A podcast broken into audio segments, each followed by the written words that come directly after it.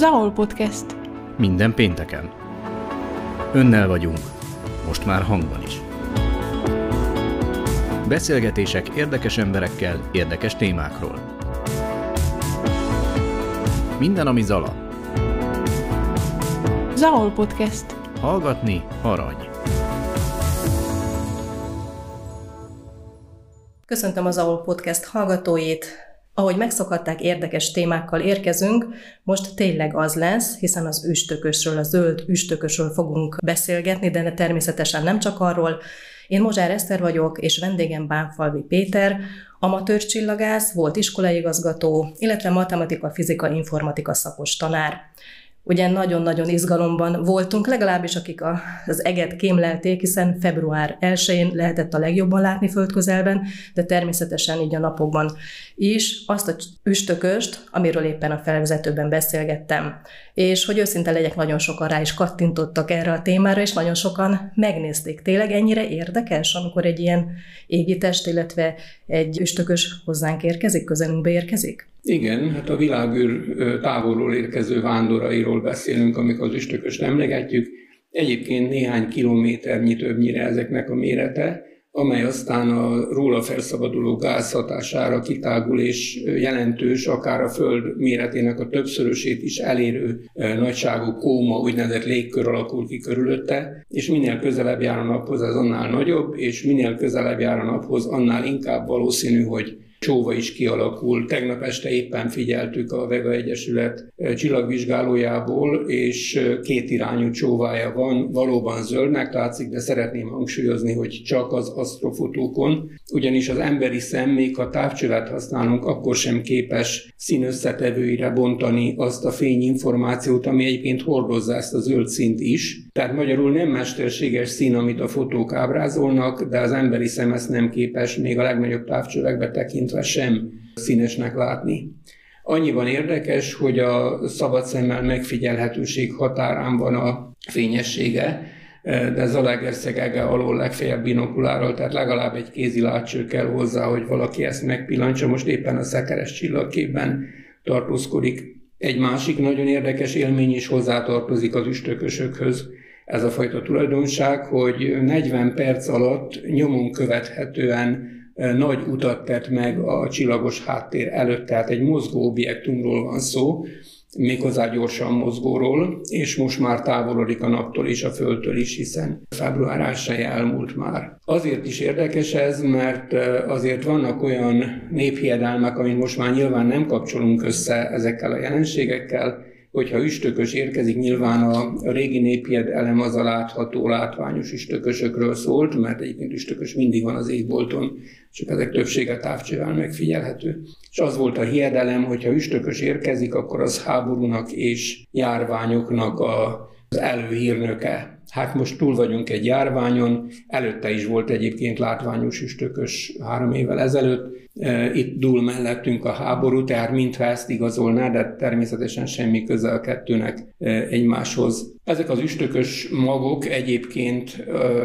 az ortfelhőből, tehát a naprendszer legtávolabbi régióiból érkezik a naprendszer belseje felé, aztán vagy az óriás bolygók, vagy a nap átalakíthatja a pályáját, ez egy nagyon elnyúlt ellipszis pályán közlekedik a világűrben, és nagyon sokat kell rá várni, hogy ezt újra megláthassa bárki is az utódjaink közül. És van még egy érdekesség, amit szeretnék egy tegnap esti élmény alapján kihangsúlyozni, hogy az a ritka szerencsénk volt, hogy egy fotó, tehát a távcső egy látómezeibe egyszerre két üstököst is lehetett látni.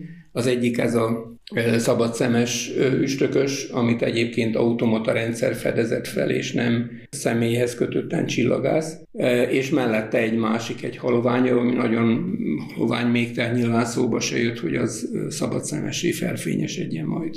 Azt pontosan nem tudjuk, mikor kerül adásba, ezt a tegnapot akkor február 6-ára jelölhetjük. Azt pedig ne felejtsük el, hogy amatőr csillagász vagy, és engedjék meg a hallgatók, hogy tegeződjünk, hiszen nagyon régóta ismerjük egymást, nem különben pedig az a Legerszegi Vega Csillagászati Egyesületnek az alelnöke, szenior tagja, tehát együtt figyeltétek meg, gondolom, akkor ezt a látványosságot, és nem semmi felvételek születtek, amiket meg, meg is tudtunk osztani, és ezt nagyon szépen köszönjük azoknak az asztrofotósoknak, akik nálatok tevékenykednek. Igen, mi kihasználjuk a virtuális teret az együttléteinkhez, és ezek nagyon jól is működnek. Tegnap este, ha jól emlékszem, akkor olyan 12-15-en vettünk részt egy olyan konzultációban, ami éppen az üstökös felvételeknek a feldolgozásáról szólt, illetve bekapcsolódtak a csillagvizsgáló számítógépére is a társaink, és, és hát ott is ők is, a többiek is tanulni lehettek annak, amit egyébként nélkülünk is tudtak, hogy milyen gyorsan mozog ez az üstökös. Összefüggött a két téma szorosan, mert hogy a csillagokhoz képest való mozgása miatt el kell dönteni a csillagásznak, hogy a csillagokhoz köti le a távcső követő rendszerét, vagy, a, vagy az üstököshöz. Tehát a dolgok nagyon összefüggnek. A másik, amit én nagyon szeretnék hangsúlyozni, hogy, hogy rengeteget tanulunk mi egymástól. Tehát ez a közösség, amelynek némely tagjai még nem is találkoztak személyesen, mert lehet, hogy másik országban élnek, vagy az ország másik felében. Ezek a közös érdeklődésű emberek egymást maximálisan segíteni tudják. Nyilvánvaló, hogy Egyesületünk elnöke profi csillagászként nagyon sokat tanít minket, de nem egyszer ő is hallgatja az amatőr csillagásztársainknak a, a tájékoztató előadásait, magyarázatait, tehát kölcsönös ez. Én magam is úgy vagyok, hogy a szenior tagság ugyan nem életkorhoz kötött, ez egy elismerés, de a legidősebbek közé tartozom, és én is mindig tanulok még a nálam sokkal fiatalabb, sok esetben egykori tanítványaimtól is. Nagyon jó dolog ennek a közösségnek a tagjának lenni. Egyébként nyilván vannak személyes találkozási lehetőségek is. Ilyenek a észlelő hétvégék, amikor összegyűlünk és kiülünk, vagy hogy Isten kifekszünk a szabadég alá, attól függ, hogy milyen időszakban van ez éppen a nyári táborunk egy önköltséges, nagyon sok fiatal vonzó találkozási és tanulási lehetőség legtöbbünk számára, úgyhogy nagy élmény ennek a közösségnek a tagjának lenni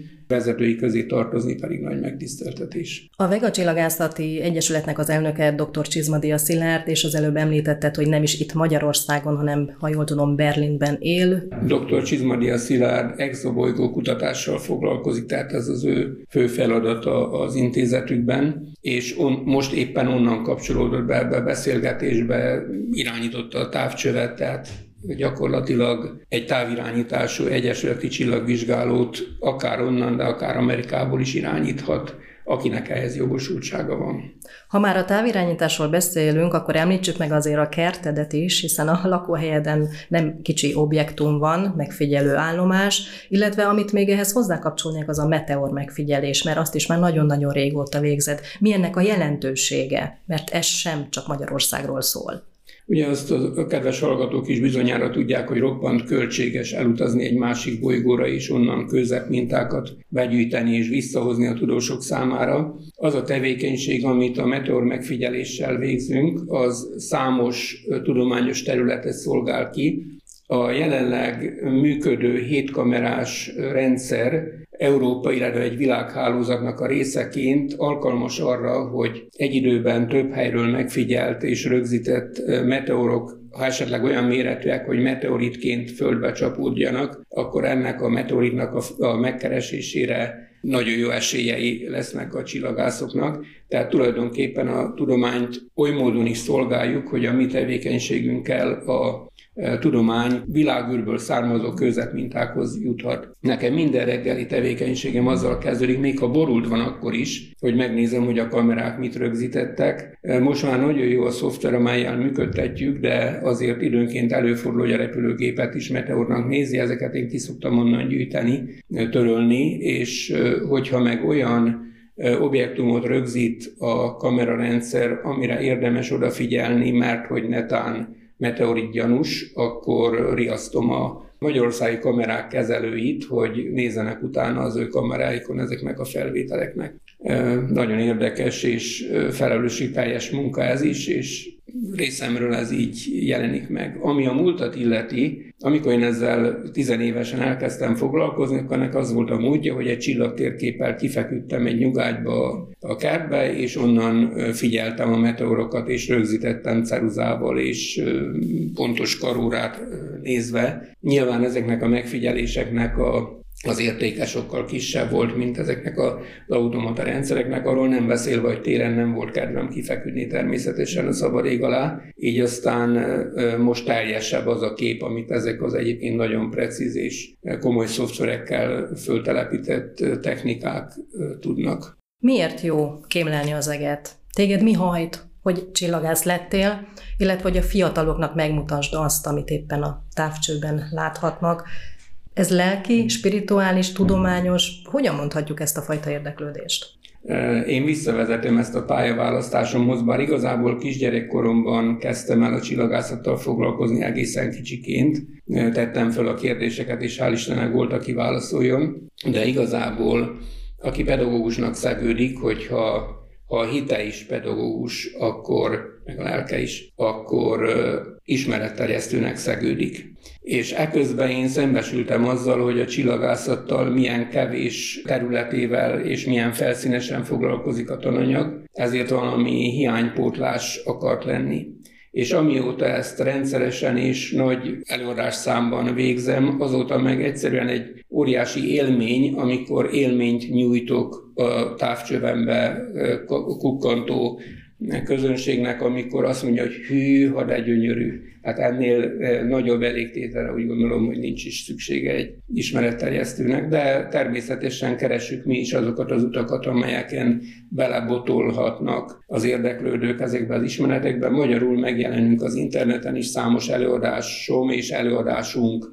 visszanézhető különböző internetes felületeken, amely akár iskolák, pedagógusok, szabadidős programok szolgálatába is állítható. Tehát én úgy gondolom, hogy, hogy amíg egyáltalán beszélni tudok, meg az értelmem épp, addig ezt az ügyet szolgálnom kell, és ez öröm számomra, mert hiszen örömet okozok másoknak. Zalaegerszegnek már volt egy nagyon híres csillagásza, ugye itt Izsák Imrére gondolok, illetve Kulin Györgyöt említeném meg, hiszen talán neked is volt vele személyes kapcsolatod.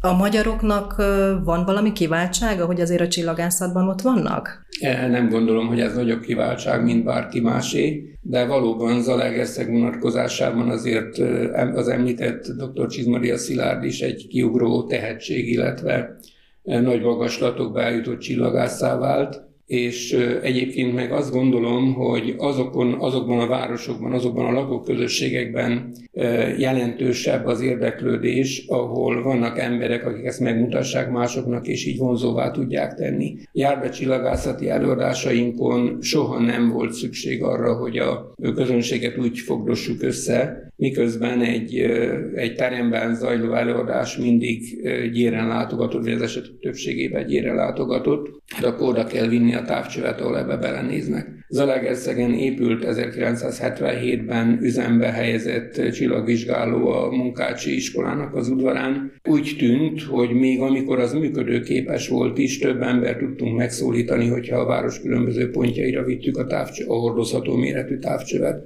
Most meg erre, erre építkezünk elsősorban az ismeretterjesztésben, ugyanis a kertemben álló egyesületi csillagvizsgáló az megfigyelési célokra és nem belekukucskáló, hanem fotózós észlelésekre szolgál, gyakorlatilag nem is nyilvános, de bárki számára elérhető, aki az Egyesülethez csatlakozik, illetve megszerzi azokat az alapvető ismereteket, amit egy távirányítású csillagvizsgáló használatához, amire szükség van. Beszéltünk most már tényleg a kertedről, de beszéljünk egy másik helyszínről is, Kávásról. Ha jól tudom, azért az Egyesületnek vannak távlati tervei is. Igen, hát Zalaegerszeg égboltja, bár sokat javult a helyzet, a fényszennyezés tekintetében, de messze nem jó. És ezért jó lenne egy nagy teljesítményű távcsövet kitelepíteni olyan égbolt alá, ahol, amit egyébként a Kávási hegy e, tudott szolgáltatni, ahol a fényszennyezés sokkal kisebb, és ilyen elhatározásból kezdtünk el keresni egy arra, arra alkalmas helyet, ami aztán az Egyesület használatába került. Ott már jelentős fejlesztéseket végeztünk, gyakorlatilag ma már alkalmas arra, hogy ott észlelő programot szervezzünk, de hát azért még szociális helyiségekre, távcsőtároló helyekre mindenképpen szükség van. Gyakorlatilag a tavalyi év zajlott az, e, az első igazi kapavágásokkal, és hát most ott tartunk, hogy már van ott villanyvíz, és hát lehet csatlakozni a, az elektromos hálózathoz, hiszen ezek a berendezések elektromos meghajtású eszközök, tehát szükség van a villanyra. Motoszkál bennem az a kérdés is, bocsánat, most egy nagyot ugrok, inkább az időben, és nem a távolságban a csillagok közé. Kopernikus, Galilei, éltél-e volna egy olyan világban, vagy lettél volna egy csillagász egy olyan világban, ahol bár kevésbé, technikailag kevésbé modern világ, de mégis valahol ugyanúgy az égre hívja az ember szemét, vagy hogy így mondjam.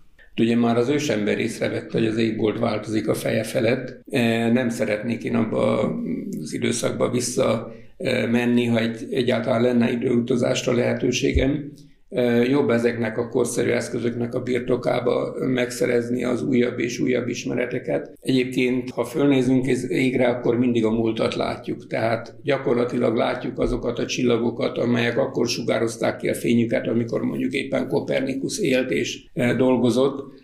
Engem egyébként személy szerint az mindig lenyűgöz, hogy felnézek az égre, tudom, hogy mit látok, és tudom, hogy ez milyen nagy távolságból fakadóan milyen régen sugározta ki azt a fényt, amit éppen láthatunk. Volt is ilyen élményem, hogy egy fiatal ember odajött hozzám egy ilyen bemutatón, hogy meg tudnám-e mutatni azt a csillagot, ami akkor sugározta ki a fényét, amikor ő 25 évvel ezelőtt született, mert hogy a születésnapja előtte nap volt. És mondom, hogy szerencséd van, mert nem mindegyét ismerem nyilván, de ott a legfényesebb éppen ilyen, és hát a Vega csillag az 25 fényévnyire van tőlünk, és hát nyilván ez alkalom arra, meg minden ilyen bemutató, hogy erről beszéljünk, hogy mennyire a múltat látjuk, hogy az már rég nem is olyan távolabbiak, mint amilyennek most éppen látszik, ez engem lenyűgöz.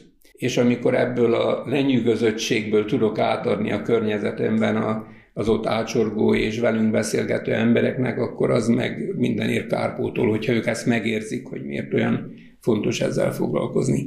A másik, hogy miért fontos vele, azért, mert tulajdonképpen ahhoz, hogy a gyerekek megértsék azt a környezetet, amiben élnek, azt a földet, amin élünk. Ahhoz a kozmikus környezetet is jobban meg kell ismerni, hogy egyáltalán hogyan mozognak, hogyan változik, hogy teszik tönkre, ha úgy tetszik. Miért mondom ezt? Azért, mert lassan a fényszennyezés már nem csak a föld felszínén jelenik meg, hanem az égbolton is, hiszen annyi a műhold, hogy egy komolyabb asztrofotó elkészítésében nem elég egy-két képet kitörölni, már átment rajta a műhold, és az megzavarja a felvételt, hanem ennél sokkal rosszabb a helyzet, tehát attól félek, hogy 30 év múlva a gyerekeknek csillagosságát nem tudunk mutatni. Csak műholdaság? Már mindenütt műholdak nyüzsögnek. Viszont valahol a modern világhoz meg ugye hozzákapcsolódik a műhold. Kell ennyi műhold? Én ezt nem tudom nyilván eldönteni, ebbe vannak meteorológiaiak, azok általában állnak, tehát azt álló csillagként látjuk az égen, Fontosak a GPS műholdak, ezt is tudom, a távközlésben és számtalan dologban megvan a maga haszna, de hát megvan annak is a haszna, hogy világítanak a városok éjszaka, mert nagyobb biztonságban érzi magát az utcán járók elő. Ezt nehéz egyensúlyban tartani, hogy valami a természetből is megmaradjon a jövő nemzedékének, miközben egyébként mondjuk lehet, hogy a biztonságát szolgálja az a fényszennyezés, ami miatt mi füstölgünk és aggódunk. Az egy más dolog, hogy a, az ökoszisztémát is megváltoztatja a túl sok fény, mert a, a rovarok és egyéb éjszakai állatok sem úgy viselkednek, ahogy normális fényszennyezéstől mentes környezetben viselkednének. De hát ez egy összetett és messze nem csillagászati kérdés már. De nagyon érdekes kérdés, örülök, hogy erre azért úgymond kiukadtunk. Most nem a fekete lyukakról beszélünk, és minden másról. Búcsózól azért azt még megkérdezném, hiszen tudják rólad, hogy te katolikus is vagy, hívő vagy, ezt szabad-e mondani, szabad-e tudományos emberként, illetve tudományjal foglalkozó emberként hirdetni, hogy fér össze neked ez a kettő? Vagy összeférhet-e? Hát ez egy érdekes mesdje. Ugye amikor valaki természettudományokból felkészült, és ugyanakkor nem zárja ki Isten létét és hatásait. Én bemerem ezt vallani természetesen. Nekem megvan a véleményem a Mennyország mikéntjéről is, ezt elmondtam a papunknak, nem hatottam meg különösebben ezzel a magyarázattal, összefér. Egyébként nálam sokszor a nagyobb tudósok, pontosabban tudósok, mert én nem vagyok az között is számos Isten hívő emberrel lehet találkozni, és őket se zavarja a munkájuk során. Mondhatjuk azt, hogy aki az eget kémleli, most csak a csillagászatról beszélek, akkor valahogy érzi azt, hogy valami nagyobb, hatalmasabb dolog van talán rajtunk kívül? Igen, igen, ez nem egyszer meg is fogalmazzák, hogy, hogy egy ilyen rendszert a, a természet hogy tudott teremteni, vagy tudott-e egyáltalán. Nyilvánvaló az ilyen összevetésekre én se tudok mindig jó választ adni. Van, aki a Mennyország kapuját szeretné látni. Van egy ilyen csillag, vagy gázköd, mondjuk Zalaegerszeg egállól az se nagyon látszik, még távsövekkel is nehéz volna megtalálni. Jól megfér ez a két dolog egymás mellett. Tényleg búcsúzóul a megfigyeléshez hozzáfűzve nem mindent látunk bizonyos helyekről. Van-e álmod, hogy elutaz bárhova, hogy máshol kémleld az eget? Van csillagászati vonatkozása, de nem igazán az. Én nagyon szeretnék sarki fényt látni, láttam már Magyarországról is, de nem azt az igazit, ami, ami mondjuk a sarkvidéken megfigyelhető. Nincsen benne a következő évek úti tervében, hogy oda ellátogassunk. Egyébként nagy szerencse kell hozzá, hiszen téli időszakban kell ezt keresni, mert nyáron világos az ég volt az északi sarkörön belül, éjszaka is, és hát télen pedig ott is elég sok a felhős ég, úgyhogy, de azért nagyon szeretnék látni egy igazi sarki fényt. Ennek annyi csillagászati vonatkozása van, hát ha a kedves hallgatók nem tudják, hogy a napból érkező részecske sugárzás okoz egy jelentős magasságban kialakuló fényjelenséget a Föld légkörében. Tehát légköri fényjelenségről van szó, de a csillagunk okozza. Nagyon szépen köszönöm a beszélgetést Bánfalvi Péter amatőr csillagásznak, illetve a Zalaegerszegi Vega Egyesület alelnökének, a TIT elnökének. Köszönöm, hogy megosztottad velünk ezt a sok információt. Remélem, hogy még fogunk beszélgetni, hiszen mindig van aktualitása a csillagászatnak. Köszönöm, hogy itt voltál. Én is köszönöm a lehetőséget. Zahol Podcast. Minden pénteken. Önnel vagyunk. Most már hangban is. Beszélgetések érdekes emberekkel, érdekes témákról. Minden, ami Zala. Zahol Podcast. Hallgatni arany.